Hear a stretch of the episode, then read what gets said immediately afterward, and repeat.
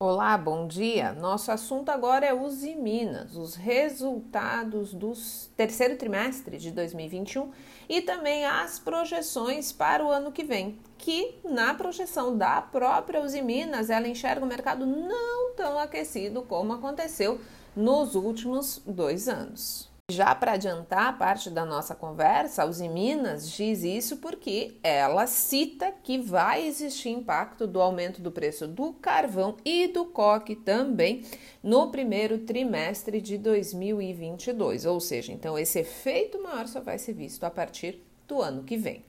Em relação aos números do terceiro trimestre de 2021, são os seguintes uma receita líquida apurada no terceiro trimestre de 2021 de 9,02 bilhões de reais. Isso representou uma alta de 106% na comparação com o mesmo período do ano passado, e em relação ao segundo trimestre, um recuo de 6%.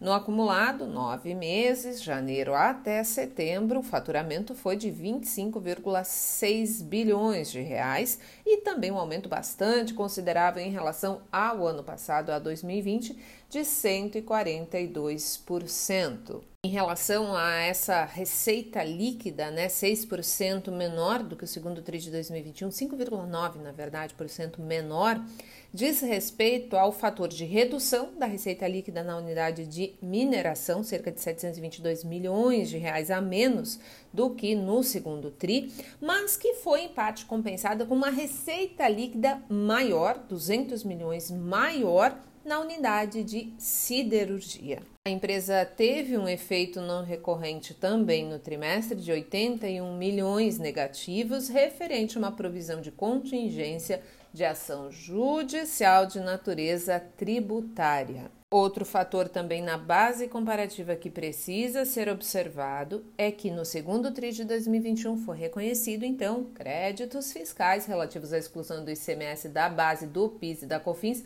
no valor de 1,5 bilhão de reais positivos, ou seja, não teve-se 1,5 bilhão de reais positivos no terceiro trimestre de 2021. E o EBITDA ajustado da companhia, então, já considerando que ela registrou impairment também, mas que não teve efeito no EBITDA ajustado, foi de 2,9 bilhões nesse TRI, ou seja, 43% a menos do que no segundo trimestre de 2021, onde o valor apurado havia sido 5,1 bilhões de reais.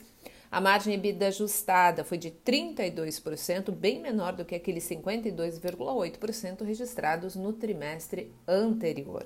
Outro ponto de destaque também é o resultado financeiro, que fechou o trimestre em 420 milhões negativos, e no segundo trimestre de 2021 esse resultado havia sido positivo em 1,3 bilhão de reais, devido às perdas cambiais líquidas, segundo a companhia, que fecharam em 328 milhões, e no segundo tri havia sido um ganho cambial de 483 milhões de reais, além também de correção de provisão de contingência de ação judicial, aquela mesma de natureza tributária, no valor de 102 milhões de reais. Além, obviamente, do que a gente já citou, daquele valor referente aos créditos fiscais da exclusão do ICMS da base do PIS e da COFINS. Agora, no que tange a base comparativa contra 2020, visto que o EBITDA da companhia foi de 2,51 bilhões de reais, ocorreu então uma alta de 207% em relação ao terceiro tri de 2020. E aqui, obviamente, a siderurgia contribuiu com 2,1 bilhões de reais e aqui o preço médio da tonelada do aço 14% maior a cotação média do segundo trimestre deu então o tom da conversa.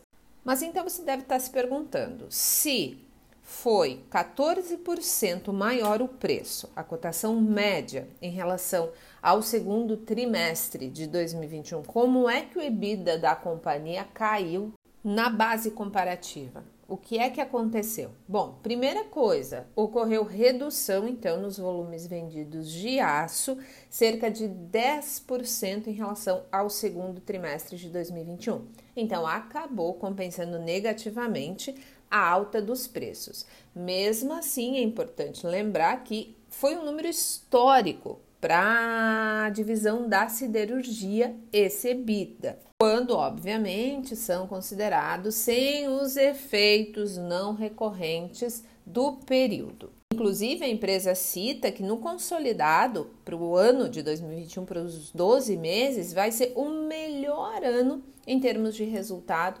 deste século na companhia. Século que, na verdade, tem apenas 21 anos até agora, né? Em relação ao mercado, se está aquecido ou não está aquecido, a Uzi Minas, então, diz o seguinte, que ela não enxerga mais que existe um descasamento entre oferta e demanda. Portanto, no quarto TRI, a princípio vai existir sim uma acomodação e, com isso, recuo no volume das vendas. E que isso tem sim uma variável importante que é a questão sazonal do quarto trimestre, que via de regra é sim mais fraco e que 2020 foi um caso à parte, atípico devido justamente à pandemia. E também em relação ao fato de que o efeito maior do custo vai ser sentido no primeiro trimestre do ano que vem de 2022, citado pelo presidente da companhia, é importante que você lembre que por diversas vezes nós falamos, desde que os resultados começaram a sair do terceiro trimestre de 2021, e já estávamos falando no segundo também, tanto nos podcasts quanto nos materiais escritos pelos analistas da casa, de que é importante você compreender como a empresa fez a gestão dos estoques, porque isso acaba influenciando e muito quando se trata da margem das companhias, do quanto a empresa consegue de fato tardar o efeito da inflação na alta do preço dos insumos necessários para a produção. Inclusive, falamos sobre isso na Randon também. Enfim, segundo então, relações com investidores da Usimina cita essa questão de custo de matéria-prima e estoque, a empresa está coberta então por cerca de 3 até 4 meses. Então, no futuro, a queda do minério de ferro pode sim refletir mais forte nos custos, mas que do outro lado tem então o carvão e o coque compensando esse efeito então de queda do minério de ferro. Então ele cita também que a empresa possui entre usina, portos e navios em trânsito estoque então de 3 a 4 meses. E por fim, lá na última linha da DRE, então, a Uzi Minas apurou um lucro líquido de 1,82 bilhão de reais nesse período, terceiro trimestre de 2021, 821%, além do que foi apurado no mesmo período de 2020, agora. Contra o segundo TRI de 2021, aí a gente tem um lucro líquido menor em 60%. No acumulado dos nove meses, então, já são 7,57 bilhões de reais de lucro líquido, o que fez então uma reversão aqueles 621 milhões de reais em prejuízos que foram apurados ao longo dos nove meses de 2020. Só para deixar bem claro, então, no comparativo com o segundo trimestre de 2021, esse lucro líquido maior teve como variáveis principais a variação cambial negativa e baixa também dos ativos em relação ao terceiro trimestre de 2021, além daquele não recorrente de crédito fiscal e ganhos cambiais líquidos no segundo trimestre de 2021. E para você que gosta de analisar outras contas, não apenas receita, EBITDA, lucro, enfim, Falando um pouquinho do capital de giro, é importante observar que ela aumentou os estoques em 1,2 bilhão de reais. E isso se deu justamente por maiores custos, mas também volumes das matérias-primas e do aço. Impacto também de redução nos impostos que ela recolheu no período de 473 milhões de reais e um aumento no contas a receber em 289 milhões. E aqui entra a questão dos preços maiores que a empresa praticou no período e também porque a unidade de siderurgia aumentou o volume de exportação.